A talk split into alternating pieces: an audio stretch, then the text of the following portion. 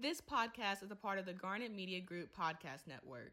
Garnet Media Group is a partnership between student run media outlets at the University of South Carolina. Find out more about Garnet Media Group's podcast and other student work on garnetmedia.org.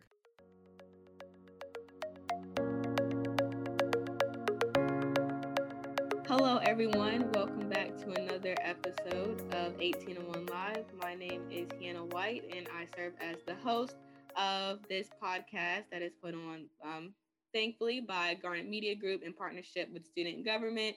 But today we have some amazing guests here um, from the Civic Leadership Education Action Team, and we're just going to talk about resilience as well as post election opportunities for students. But before we dive into the topic at hand, I would just like for all um, of our guests to introduce themselves. So we have a few students and then um, Carly from the Leadership and Service Center. And so for the students, if you could tell me a little bit about yourself as far as name, year, major, um, how you got involved with CLEAT, and the length of time that you've been with CLEAT. And of course, Carly, you can make your introduction cater to you. Yeah, I can go first. Um, thank you so much for having us. My name is Emily Zeidman, and I'm a senior studying political science in Spanish. Um, I actually joined CLEAT my sophomore year because of the opportunity it allows for nonpartisan political involvement. Obviously, coming from a political science background, there's a lot of different ways within the within the department to get involved in a more partisan way. But I was really attracted to CLEAT because of the nonpartisan focus, and I've really enjoyed my experiences so far. Absolutely. So, hey, y'all, I'm Nancy Jones. I am a senior majoring in international business and economics. And I, like Emily, actually got involved with CLEAT my sophomore year, the end of my sophomore year. And it presented a similar opportunity for me. I was just extremely alarmed by kind of the polarization of our political climate and also by how hard it was for people to really educate themselves and do that well.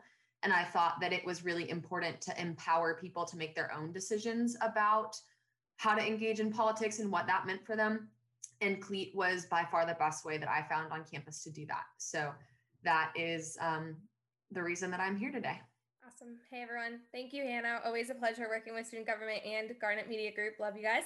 So, my name is Carly Zaire. I'm a staff member in Leadership and Service Center, but my title is Coordinator for Service and Civic Engagement. So, I do a variety of different initiatives, both related to serving the local community in Columbia as well as civic engagement events as well.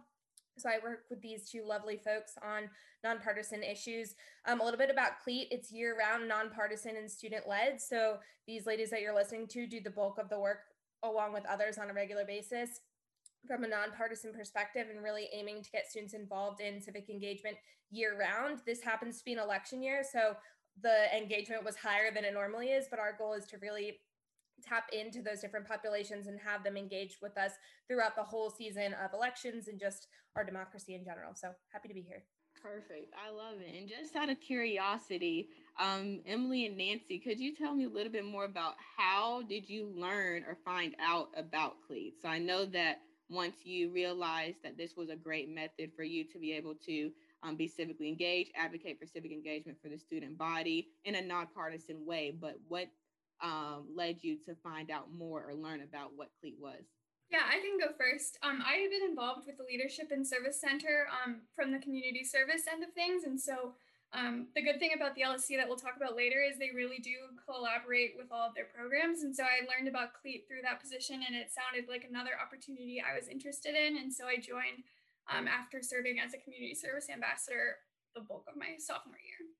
So uh, my journey to CLEAT was a little more roundabout. My one of my best friends, Alex Stevens, worked at the LSC, and so we spent a lot of time there just doing work. Um, and I got to know their programs just through really osmosis.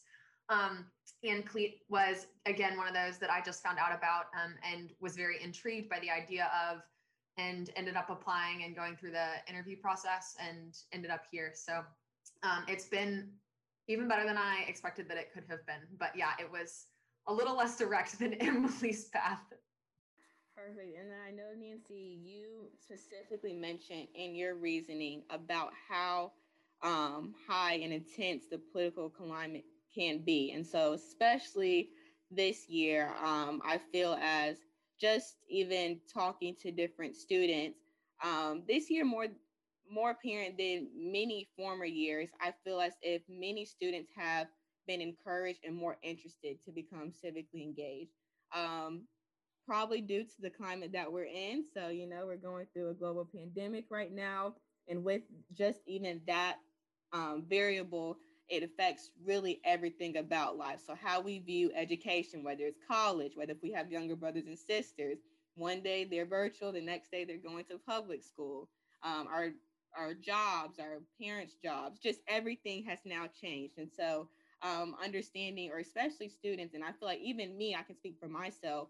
I wanted to learn more about how I can become more civically engaged, or really where, um, from me utilizing my vote, how it affects every every other decision that's being made. And I mean that I know I talked about the pandemic, but even right now it's November 16th and it's quite hot outside, guys. And so I'm like, hmm, global warming, that's a thing. Like, how does that affect everything? And so I feel like more than ever, I've become very analytical about how everything is attached or aligned, but just wanted to get a few of your thoughts about specifically you getting involved with CLEAT, how you are were able to advocate for students to practice civic engagement in a nonpartisan way. Do not know or do not need to know exactly which way they lie, but just practicing in the importance of how their civic engagement can go and attribute towards the outcomes that happen. Absolutely. So I think the one of the really great things about the situation and honestly the crisis crises that we find ourselves in right now is exactly how much people have started to understand that they can exercise their voice and have power through voting and through you know engaging in those civic activities um, and so that has led to people being a lot more interested a lot more active you know we won't see the numbers for another year but i'm anticipating basically record turnout here at university of south carolina in terms of voter registration and voter participation. And so that has been phenomenal to see. And like you said you know we're a nonpartisan organization so we have no clue of the students we've registered like which ones consider themselves democrats and which ones consider themselves republicans and which ones don't identify right? Um, that's not what we're about but I think across the board, we'll see higher engagement and those numbers rise. And so I think that is really important and, and the work that we do can be nonpartisan because like the foundation of our democracy is that um, you know people can advocate for themselves right and people know what they need best and um, you know so i think that when you it's just making an informed decision. So what it, what are the options that are out there for me? What are the options that are out there for my community? And um, you know of those depending on my values and what matters to me which ones do i think are best right? So it's literally it comes back to and we talked a lot, a lot about this and something that i think we'll touch later on um, which is a voting 101 presentation that we did. We talked a lot about like media bias and media literacy and what does it mean to stay informed um, and you know consume kind of both sides of the media especially throughout this election cycle which we've seen be so polarized. And that is something that you know happens on both sides. Like both sides like to paint themselves as the angel as opposed to the demon. And so it's really important to know that um, and what being nonpartisan lets us say to people is you know check your facts right? And and make sure that you're not just listening to a really good friend who's super smart but is parroting something that they got from somewhere else. And it's like a whole big game of telephone. So i think it's um been important to basically channel the really phenomenal rise in engagement that we've seen into something that has been productive for sure. And I think another thing that we've been working on this year is we've seen a lot of students who are really fired up about the big attention grabbing races like the presidential race. But we've also done part of our programming in like the Voting 101 presentation that Nancy mentioned about the importance of local races, especially um, because I think it's been really salient or salient, excuse me, to people um, who are interested in things like criminal justice policy or local COVID policies. I think that teaching students about the importance of these local offices and how they affect our day to day lives has also been something that we aim to do this year. And so we did it by creating this elected officials quiz that would help test students' knowledge of local officials and hopefully teach them about positions that may, they may have not even known were elected positions in the first place. I love that. And overall, I know we're kind of coming to a closing with this election season, but just um, now I feel like the big topic at hand is since we've done, and you guys specifically have done such an amazing job with getting specifically our student body engaged, more aware about how important it is to be civically engaged. Um, now understanding the importance of what what's next. And so i feel like we can't now just rely i voted that's it it's over. Like there's still work to be done you know they have now whoever is in position now they have to fulfill the promises that they've made. And then also what are we going to do to keep them on their toes? But also as individuals how can we contribute more than just one day every for for many students that think every four years really the elections every year. But you know um just one day out of the year voting and then that's all that's all that they can do or that's all that they can be done. And so do you guys have anything as far as how can students change their mindset and perspective to get a more diverse mindset about what civic engagement entails? Absolutely. So i think just riffing off of what emily said the local elections are a starting point for that, right? Because they, you know, happen every so often, but on a much more frequent basis than presidential elections, Senate, um, House of Representatives. And so getting people engaged with and educated about who are running in those races when they happen, getting them to go vote um, is part of just that reoccurring kind of engagement on a civic level.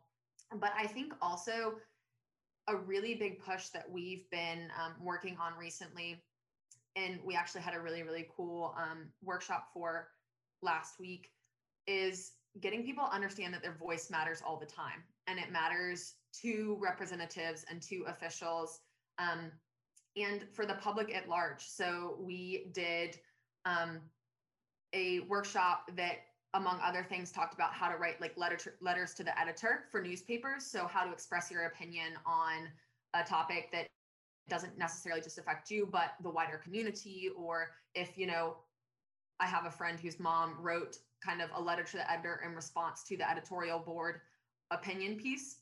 Um, and so if you have kind of an opposing view of something that is happening, just, you know, people are very much interested in what you have to say. And I think we've also recently lost sight of the fact that politicians are ultimately responsible and answer to the people. And so engaging all the time to remind them of that and remember and make them understand where their constituent stake is is a hugely important thing um, and responsibility and power that happens 24 7 365 yeah i agree. I think a lot of times it can be intimidated. I think it's easy to hear people say that oh you can get involved by calling your local office but i think in general we're a generation who doesn't love like talking on the phone. And so we've been um, designing materials that encourage people about the best ways that they can find their local elected officials and then talk to them about the issues that they're passionate about even though it is really intimidating. And like nancy said we held a media literacy panel last week to talk about letters to the editor which is another um, pretty popular avenue. And then just in general like nancy mentioned emphasizing that presidential elections aren't the only elections that happen, and there are a lot of other roles out there that affect a lot of the policies that matter to students. Absolutely, I totally agree. And then um, just before we get into more about what you all do and what you all have done this past year in order to increase civic engagement among the student body, just curious specifically um, for Nancy, I know that you mentioned IB, so in the Moore School, but very passionate about civic engagement, within involved within CLE, I feel um, similar to the LSC and specifically CLE and student government, there's oftentimes a lot of political science majors and criminal justice majors, which amazing, but also me, I'm also in Darla. And so just do you guys, and this is just a count of curiosity, do you guys ever have to be concerned about how to really engage students that aren't on that traditional poli sci criminal justice path? Are there ways that you use other resources or departments in order to engage students or get them to become aware as this? It's not just, I guess, one certain individual path like poli sci. Oh, you got you got all of that for everyone. Like that's not how this works. Everyone has a say. And so I was just wondering or curious about are there specifically like targeted tactics on how you guys engage the whole student body or get kind of some type of feedback from them just out of curiosity. Maybe we can use them for student government as well. No, absolutely. Uh, I mean, I think we are probably guilty of abusing like the poli sci listserv, but um, there's a lot of what we do um, in terms of like the voting 101 presentation where we present to classes um, deliberations where we go into university 101 classes. A lot of what we do is based on the networks that we have and so i think it's actually really really important that we have that diversity of majors within cleat so that we are able to reach the whole student body right? Um, because i am you know i have those contacts in the business school where emily does not and she has the contacts in the poli sci um, department where i don't right? But I think um, some of the methods that we use to really get our information out to the entire student body are um, the email chains, right? Like you have the honors one, you have the National Fellowships and Scholar Programs one, you have the one that goes out to the whole student body. Um, I was featured on that one for to highlight the fact that students could take the entirety of election day to go vote um, when they did their specific email on, you know, the importance of voting a couple couple weeks ago. Gosh, that seems like so much longer ago now. Um, and so I think it's just really being intentional about the people that we reach out to and making sure that we don't get pigeonholed into kind of the ones we know who are most receptive because they're also typically um, the ones who are already the most educated and not necessarily the ones who need um, kind of our services or our guidance the most. But there's just such incredible potential and so many people who are passionate and want to be engaged, you know, in every major on campus. And that's something that we have definitely um, had to be very intentional about growing in terms of networks. But the nice thing is that once you have those and you have those people who and those professors that you can, you know, you have that relationship with that you can, it's like neurons, like the path is there. So yeah, I don't know how much I can answer coming from a poli sci background, but um, just from my experience doing things like tabling and talking to students that come from a variety of majors, I think that a really helpful um, tool to get people to realize the importance of civic engagement is to figure out what issues specifically they care about, because no matter what major someone is, they have some issue they care about that's affected by government, and then just demonstrating to them, obviously in a nonpartisan way, how local, federal, state level officials all have an impact on the area that they're passionate about, that they want to work in, and helping them realize the connection between what they do and, and what we do, because that connection is always there. It's just a matter of helping them realize it. Perfect. And say, so now I just want to first give a shout. I know that you guys mentioned a little bit like drops and tidbits of voting 101 presentations, but that's just like surface level of all that you guys have been able to do. So we can um, start with one I know 1801 challenge um, student government was heavily involved with. But if one of you guys could just explain that initiative, exactly all that went in it, um, especially during a pandemic, trying to get students to understand the importance of voting and registering. And I believe this year, more than any other year, probably the most difficult to navigate and explain how to register, how to get your ballot in, so on and so forth. And so if you guys could just explain the 1801 challenge. Yeah, so it's appropriately named for this podcast, but we started this year the 1801 challenge, which was just our initiative to reg- register 1801 students by October 31st um, through our TurboVote link, which is the website that we use to register new voters and to track how many that register. I think Carly might have better numbers specifically on the amount of students that we registered than I would. But like you mentioned, it definitely was a challenge because in past years, in like the 2018 midterms, a lot of our um, engagement strategies involved talking to people in person, tabling on Green Street, handing things out. And so this year we definitely had to adapt. Um, I'm sure you guys have noticed if you use Garnet Gate, but we have what we call our passive link that encourages people to remind to vote. And then we did do some tabling this week for National Voter Registration Day and National Voter Education Week using socially distanced measures and QR codes that people could use digitally rather than anything that would involve um, breaking safety guidelines. Yeah, so I think our numbers ended up being a little bit under 1801 in terms of what we got from our TurboVote link, but I'm super confident in saying we that more U of SC students registered this year than just that number. That was just who specifically tapped into our QR codes um, and student government's work and stuff like that. Um, but we know that there's a variety of different student organizations on campus that use their national codes or are just filling it out on paper and delivering it in person. So, like Nancy said, unfortunately, it takes a year to get our actual data back in terms of how many U of SC students were registered and how many showed up to the polls. But we'll have that information next year. But I'm confident in saying it was much higher than that in general.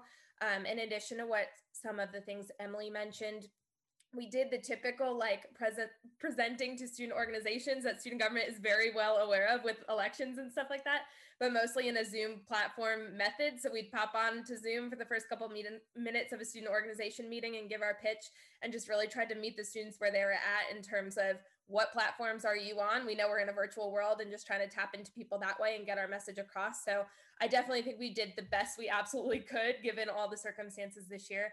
Um, and i was personally really impressed with the turnout that I saw, not only for students registering, but even the like attention that they gave it that day for election day and leading up to it with early voting was really exciting to see our students rally in that sense. Yeah, and I also want to highlight just, you know, 1801 was our specific voter registration challenge that we had and our goal for that. But we were also doing a lot of work to help people, you know, find their polling places if, if they were going to go vote in person and request an absentee ballot and, you know, figure out how to fill out their absentee ballot and send it back um, you know, that voting 101 presentation that we did was had a very significant section that was about like the challenges and the barriers that college students face when they when it comes to voting. So you know not just absentee voting but also in-person voting. Um, and it comes down to like things like stamps and you know transportation to polling places and all of that. And so we were very strategic about setting up you know okay these are the barriers that the most common barriers and here are like ready-made solutions for you.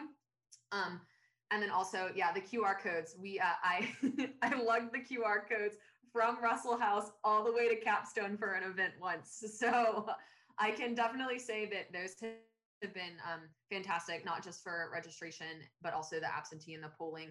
Um, because those are another little bit of passive thing, right? Like we'd leave them outside the LSC and people would come by and see it and, you know, register, request their ballot. And so I think that's probably something we'll continue to do. We're actually getting buttons made, which is super exciting. Emily designed them. She did a killer job. Um, that has a QR code on it that is, you know, you can put it on your backpack and be a walking, talking like advertisement for voter registration every single day of the year. Um, but yeah, so it the cool thing about this semester has been it's been really challenging, but it's also forced us to innovate and I, I think in that sense reach people that we might not have otherwise. I love that, and I am going to need an immediate um, update of when those buttons come in because I'm going to be the first in line to get one. That is so cool.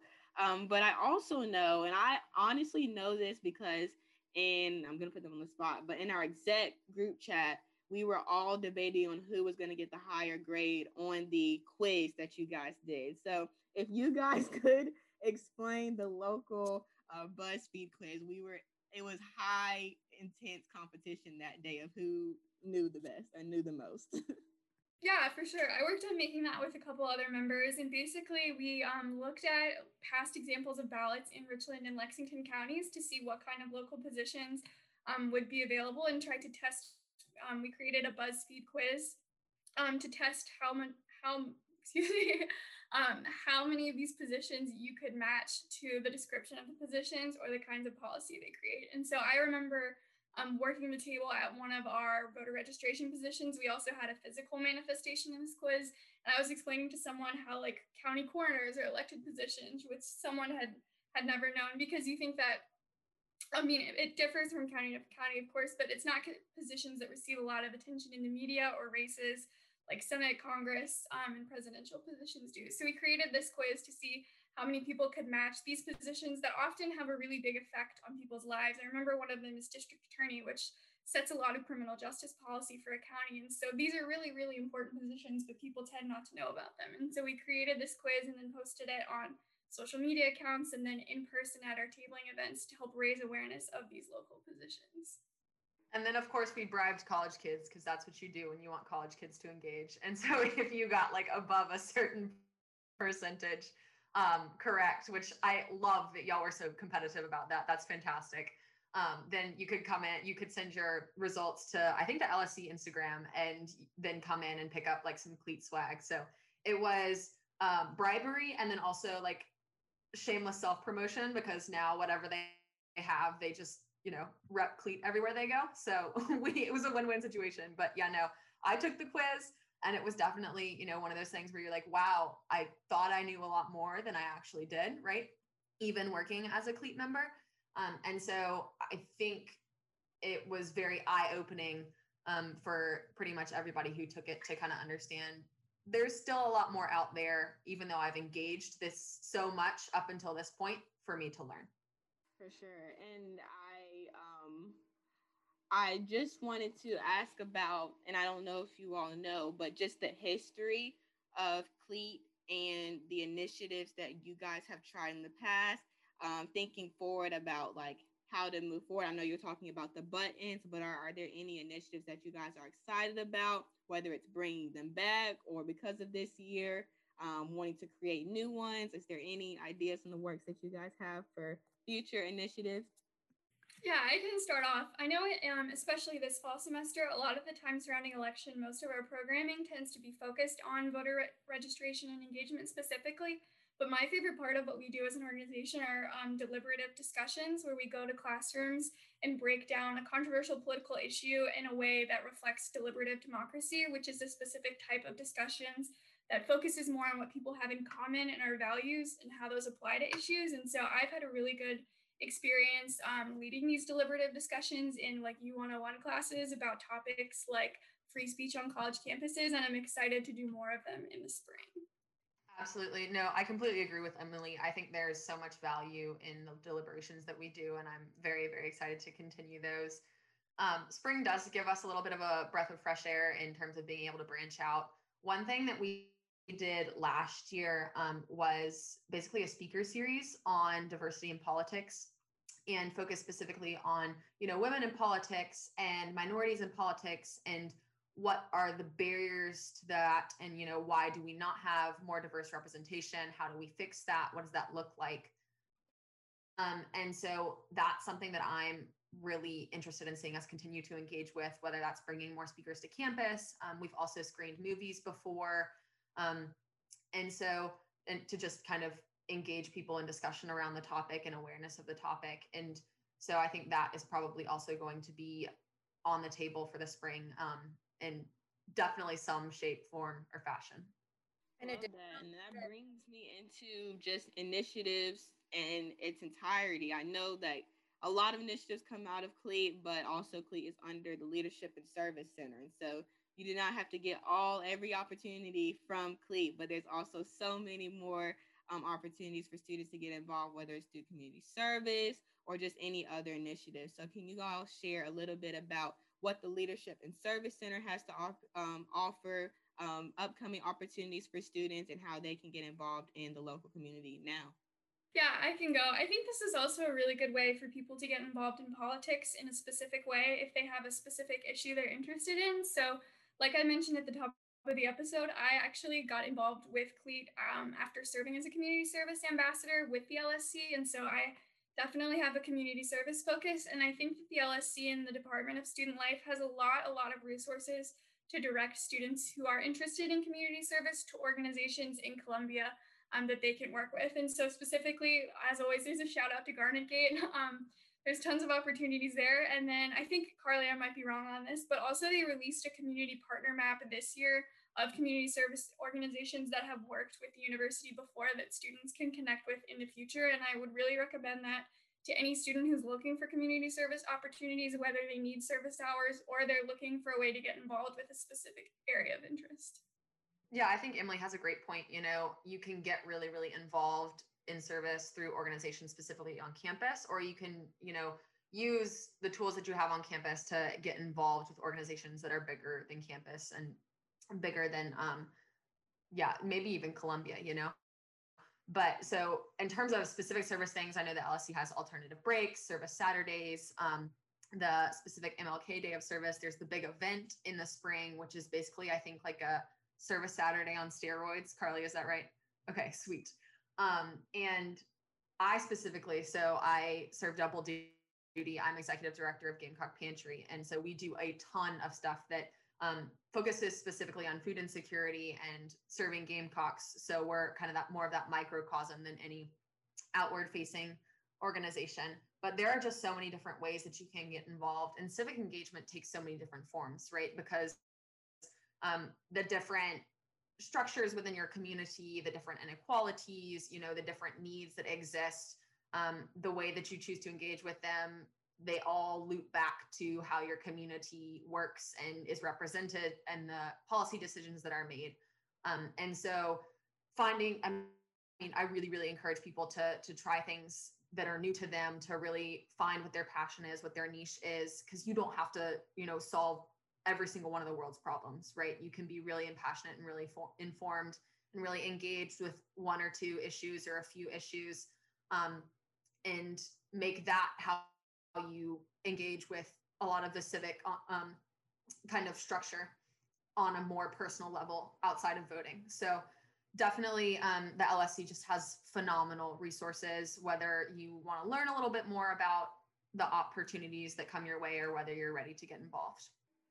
And then just to go off of that, and I would like to hear both of your perspectives as far as how has these opportunities changed because of the pandemic. So for you, Nancy, Gamecock Pantry, being over the Gamecock Pantry, how has that changed? I bet many students right now need this resource more than ever, but also making sure because of health precautions, like not too many people touch that can of whatever tomato soup or you know however it may be. So how have you all had to transition? I know um, i know that emily you were talking about you being a service saturday leader or a community service leader at one point. So how just has all of that changed during the pandemic? And do you all still believe surely you do but that there are still ways to serve to give back no matter the circumstances that we are facing right now yeah, it's really tricky because I feel like um, community service is needed more than ever right now because of the economic consequences of the pandemic, et cetera.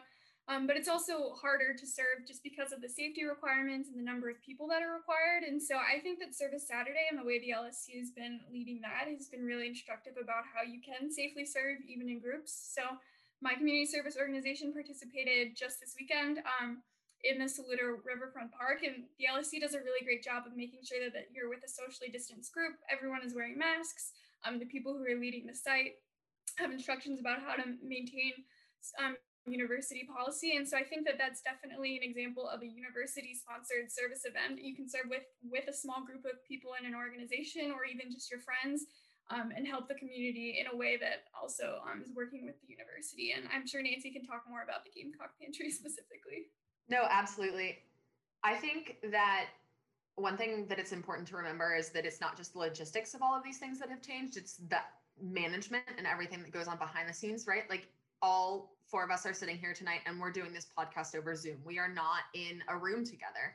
Um, and any of the meetings that we have for Cleat, any of the meetings that I run for Gamecock Pantry, you know, we're not actually in a room together. I actually met one of my exec members last Friday for the first time in person and I've been I've seen him every single week, like you know, 8 a.m. sharp on Fridays, and was kind of shook by the fact that I, we had just met face to face last week for the first time. So, um, but in terms of running Gamecock Pantry specifically, it's been a real balancing act to try and figure out okay, obviously, safety of our clients, safety of our volunteers comes first but how do we still stay true to our mission and what does our mission look like in given these constraints? So gamecock pantry specifically is in a tiny physical space down in mcbride quadrangle a. And that means that you know we've had to limit the amount of people who can come in to just two people at a time and have only one volunteer there at a time. And so um, that obviously doesn't go or lend itself well to serving the increased number of students, faculty, and staff who require our services during this pandemic. And so we've literally completely changed our model and now have pickup sites as in addition to the pan- physical pantry itself at Darla Moore, at um, Methodist Student Network, and at the Center for Health and Wellbeing.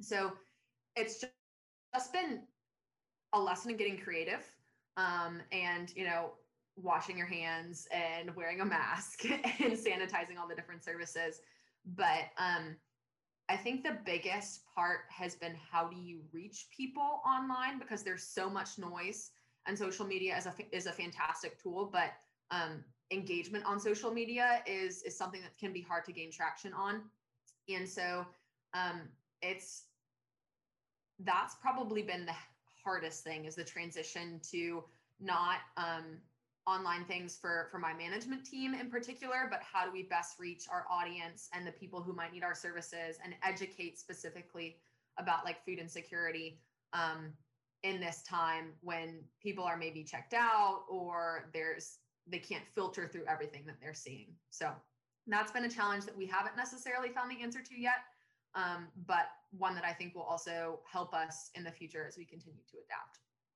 I definitely can relate when it comes to now two people, only two people can be in the Carolina closet at one time. That's still stretching it a little bit. I don't know if any of you all have been to the Carolina closet. It really is a corner of a little room. So, you know, it's stretching it thin, um, but trying to navigate what works as far as engaging students, what doesn't work. Right now, I don't know if you guys can attest to as well, but um, it's it's it's becoming a little bit more difficult, which is understandable. A lot of students are becoming Zoom fatigued, and they're tired of looking at a screen to have some type of interaction with another human.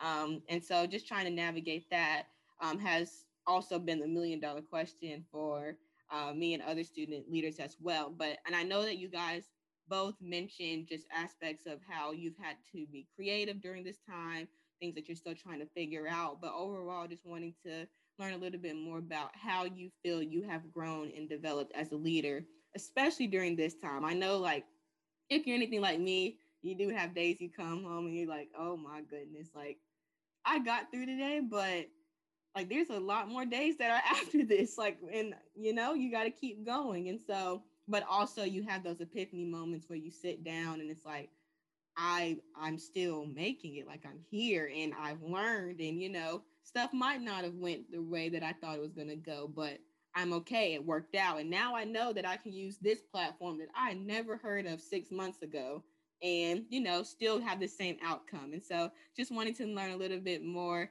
about your testimonies and how you have grown as leaders, um, the good, bad, and ugly, but still how you strive to take these opportunities and use them for even your careers in like the paths and trajectories that you're planning to um, go on even after college?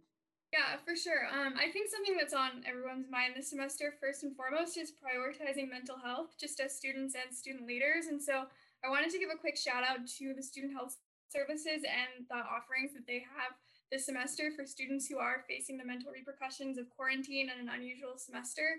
I know that things like virtual yoga, meditation, individual and group counseling, and a variety of other ways that you can talk to someone if you are struggling is really important, especially as final week um, starts approaching and people are facing COVID related stress, election related stress, all of these things compounding on one another. I think that the best thing that we can do in order to successfully lead others is first and foremost take care of ourselves, our academics, um, before we reach these other things. And like everyone here has talked about, I think that um, just in general, general, once you have your self-care routine and, and, a check on your mental health it's really an exercise in flexibility and understanding that um, things may not look like they have in past semesters but that's not a reflection of their success or anything that has to do with you. You're doing the best with the semester that you can. And um, as a leader you should empower other people to feel that same way within your organization. So as a leader of a community service organization similarly um, our semester has been really different. We haven't really been able to do the kinds of in-person events um, that we used to. For example we used to do a lot of um, uh, like food packing events where we'd meet with a large group of people and pack meals to send to other countries. And so um, obviously we can't do that kind of thing now. And it's just a matter of reacting to the circumstances that we are in and making sure that we don't feel like we're doing nothing just because what we're doing looks different than it has in past semesters.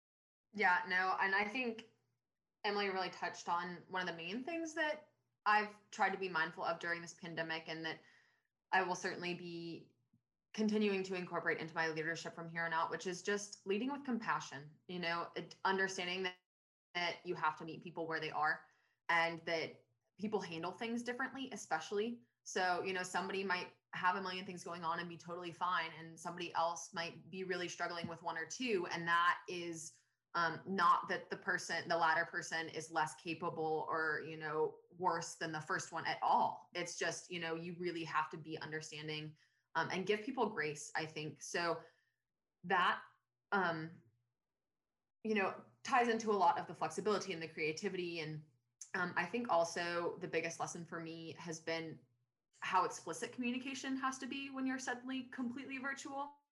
You know, um, like reading facial expressions is hard, and people don't often speak up as much as they might in a real meeting. You don't have those minutes of time in between where somebody can grab you and pull you aside and say, hey, um, you know, I was thinking about this, or, or what do you think about this? And so um, just making it clear what your expectations are, um, clarifying with people where there even might be an, be, be an understanding, and then also um, verbalizing feelings, right? So, like, hey, this is what I'm thinking, what I'm doing, and here's why, and here's how I feel about it. And so then people can kind of meet you where you are as well.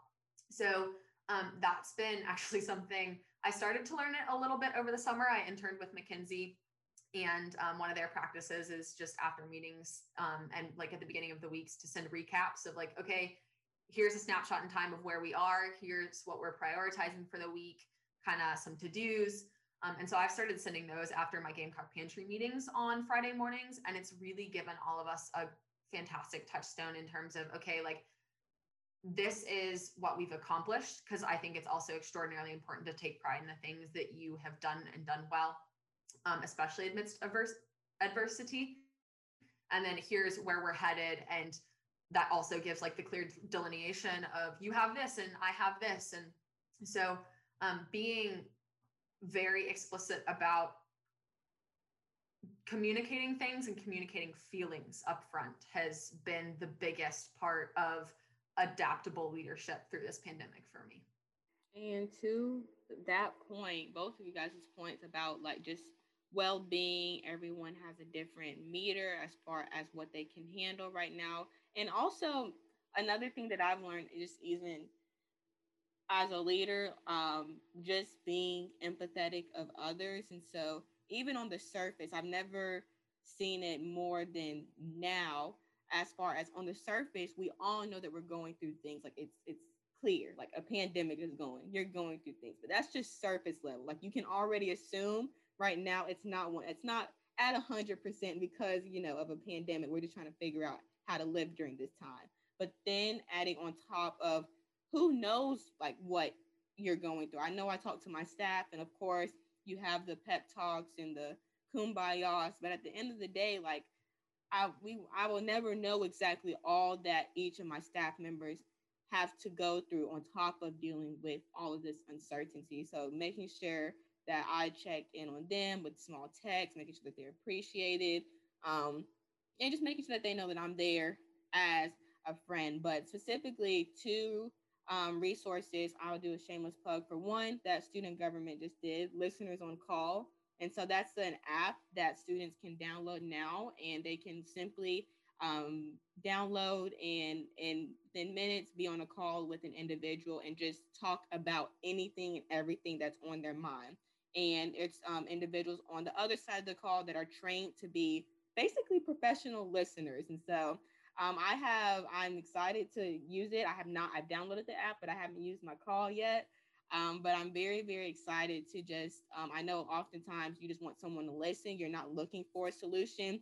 Maybe there's not a solution at the time, but you just want someone to be there to listen. And so that is an initiative and an app that just was launched this past week, but also um, and a resource that comes out of the um, health service center is basically um, the mindfulness the mindfulness training so now they're virtual i used to do them believe it or not last year before covid and so i would actually go into the room it's called the space and get my yoga mat set up in between class like that was my time the dog would come in i'll pet the dog and then be ready be zen before i go to class but now of course um, you can still go to the space, but they don't do the actual classes in that space in order to make them more accessible to all students. And so I tune in virtually and do a quick, it's 20 minutes tops, um, but it just reminds you to breathe, calm down, and just relax your mind before you take on the day. And so they have them all throughout the day. And I sometimes will just hop on um, and utilize those. But I don't know if any of you guys have used one of the resources that are provided by the university. Um, if so, please share your uh, testimony of what you like, or even if you have some type of method that you use that's not connected to the university, of how you keep your peace or maintain um, well-being throughout this time. Yeah, I don't do this, but I have a lot of friends who actually are big proponents of the university's yoga programs. I think that especially in a semester where we're spending a lot of time inside, anything that's physical and gets you moving is a good way to practice mindfulness, breathing exercises, and things like that. But also, um, just have some physical activity for when you're sitting at your computer doing Zoom classes all day. So I can definitely attest to those. So I haven't done any of the the on campus mindfulness or um, programs. I did do I did catch a yoga class this past weekend though, and that was much much needed. Uh, I personally meditate with the Headspace app, so I think that's gotten a lot of like cult attention. Um, but it has been really really useful, especially for those times you know during the pandemic when your mind is racing or you can't shut your brain off or that kind of thing. Um, but then also something that's helped me is just getting out into nature a lot. I actually went to Table Rock with some friends this past weekend. It was completely foggy. We hiked all the way to the top and got zero, like no view whatsoever, which was kind of a bummer. Um, but it was just honestly lovely to be out in the middle of the fall um, and away from campus. I think sometimes campus can feel like a little bit of a bubble. And so even, you know, driving to the river walk and taking a walk is um, something that can be very, very helpful and can increase, you know, that groundedness and that resiliency in a time when it feels like we can't shake that stress. And I know for all of your initiatives and everything in order to engage students, you've had to do a lot of collaboration. So collaborations among student organizations and even among departments and offices. And so are there any offices that you would like to specifically shout out as far as um, being able to collaborate them during this time, any initiatives that they're planning for future, or even um, just giving a shout out of thanks of I'm really enjoying to collaborate with them over the past semester. I'll shout out one from a staff and faculty level that I, I think was a lot more behind the scenes than people know about. But right around election time, when we were anticipating results, um, a lot of departments and units across the university came together to kind of band behind students and say, how can we support them regardless of their affiliation? And how can we provide some resources? What's the main focus we want here? We kind of all leaned on resiliency as the primary thing we wanted them to focus on through this time. And I think a lot of that came from like you all have mentioned, the compassion fatigue we have seen at like much higher rates. We see it every semester with our really engaged students and student leaders like yourselves. But in general, like Hannah was saying, our baseline is just not great right now. So when you add on like the wait, change of the weather and election results that we're still possibly waiting for and all this different stress on top of that we really kind of pulled out resiliency and mental health as an area that we wanted to support students and highlight that and so that was an informal committee, so to speak, from Student Health Services, some people in housing, uh, Office of Multicultural Student Affairs, Student Government, Leadership and Service Center, and I'm sure I'm missing a couple, but it was really nice to see faculty and staff just kind of band together from all across the university and be like, how holistically can we start, can we support students through this process? And so I really wanted to highlight and kind of thank everyone who's a part of that. Um, there are still some resources that are up. We released a whole list of how to be resilient during this time that's on the Leadership and Service Center website. And a lot of what Emily and Nancy have kind of plugged so far, from like the BuzzFeed quiz to all the LSC programs, all of that is on there as well. So that's kind of a good go to if you would like to see anything that we've talked about so far today. So I have one shout out. It is not something that Cleat has, or uh, an organization that Cleat has collaborated with, but I must say I have to rep Gamecock Pantry. This week is um, National Hunger and Homelessness Awareness Week. And so we're doing a lot of programming to educate people about what food insecurity looks like, specifically on a college campus, specifically within Columbia. Um, we're actually doing one of those BuzzFeed quizzes. I spent an inordinate amount of time making it this weekend. So that will be up on our social media for swag at the end of the week. So definitely participate, share that on your social media, and follow Gamecock Pantry.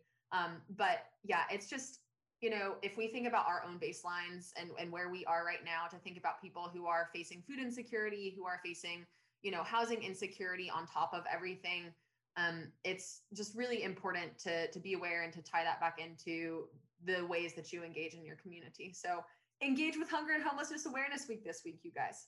best believe I'm going to take that quiz, you know, and I'm I'm gonna send you guys like the competition text throughout, and so um, I'm I'm pretty sure I'm gonna end up on top, but you know, um, I'll make sure that you guys get those results. But if, I don't doubt it, Hannah. if you guys have not realized to this point, um, there's no other way to I mean, CLEAT is the way to go. Like you want to be a part of the Civic Leadership Education Action Team. And so, to my fellow friends and guests that are on this podcast, how can students get involved and even become a part of the CLEAT team? Yeah, I can go. So, we're looking for students, obviously, who are passionate about civic engagement like we are and interested in getting involved in a nonpartisan way. Carly can probably share more information specifically about our interest form and the process, but I just want to share to everyone out there listening for whoever's in- interested in getting involved in CLEAT. It is by far one of my favorite things that I've done during my time at USC, and I'm a senior now, so that means a lot because I'm old. Um, and it's a really great group of people, so I can't recommend it enough as a way to make a difference on campus. Yeah, and I also do want to shout out just before Carly like goes through the official process. Um, CLEAT is a very non-hierarchical organization, right? Like we're on this podcast, we're talking to you, Hannah, right now, and we're thrilled to be here. But when we're in a meeting, we don't have like leaders who say like this is what we're going to do and everybody else follows it. Everybody's ideas are are valid and you know listened to and considered, and you can really take an idea and run with it. That's that's a lot of the beauty of CLEAT. And so, for anybody who's interested in getting involved, like this is not something that you have to wait three years before you can really shape the organization and shape the direction the organization goes in. Um, and so, I would highly recommend that that people go ahead and get involved, and because there's just so much possibility for impact through this organization. And Emily said also, like I'm old, also I'm also a senior, which is scary and not something that I really want to think about, but absolutely one of my favorite things that I have done on campus. It's been a joy. So, yes. And since they're both old, I need some younger folks to come join us because they're all about to leave. We have a few younger ones right now, but we definitely need some more people to step in and learn from these two and our other seniors as they head out this spring semester. But very easy. I'm not even going to call it an application because we pretty much accept everyone who's interested in participating. But on Google U of SC Civic Engagement, you'll get to the Leadership and Service Center page. And on there, is our interest form that's linked there. You fill it out. It's like six questions, I want to say. Um, and then, yeah, you get in contact with us. There's also my contact information on there. So if you're interested in hearing more about it from a firsthand perspective, I can either talk to you or connect you to one of our current students who are involved. But very easy process, um, opens a lot of doors. Like our students have networked with some awesome speakers both at U of SC and in the larger public service context. So it has some personal benefit as well. So we definitely love to see some new faces around uh, and help us with our programming. Perfect. So with that, um, I would just like to say thank you guys so so much for collaborating with student government, being a part of this conversation. I hope that you guys had just as much fun as I did. And for those that are listening, I hope that you guys enjoyed this conversation and even learned something or took something away from it. Overall, I hope that you guys just remember to remain resilient, not even just at the times during this pandemic, um, post election, but even just to finish out this semester. So I know even after um, we end this episode, I'm going to be doing an essay. And so just remain resilient. We're almost there, a few more weeks, and then you have your holidays, and then we'll be back ready to go um, for the second semester. And for the seniors that are on the call, um, home stretch. And so I hope you guys have a great rest of your night. Thank you all who are tuning in live and to those who are listening via the podcast mainstream. Stay tuned for the next episode. So with that, thank you guys.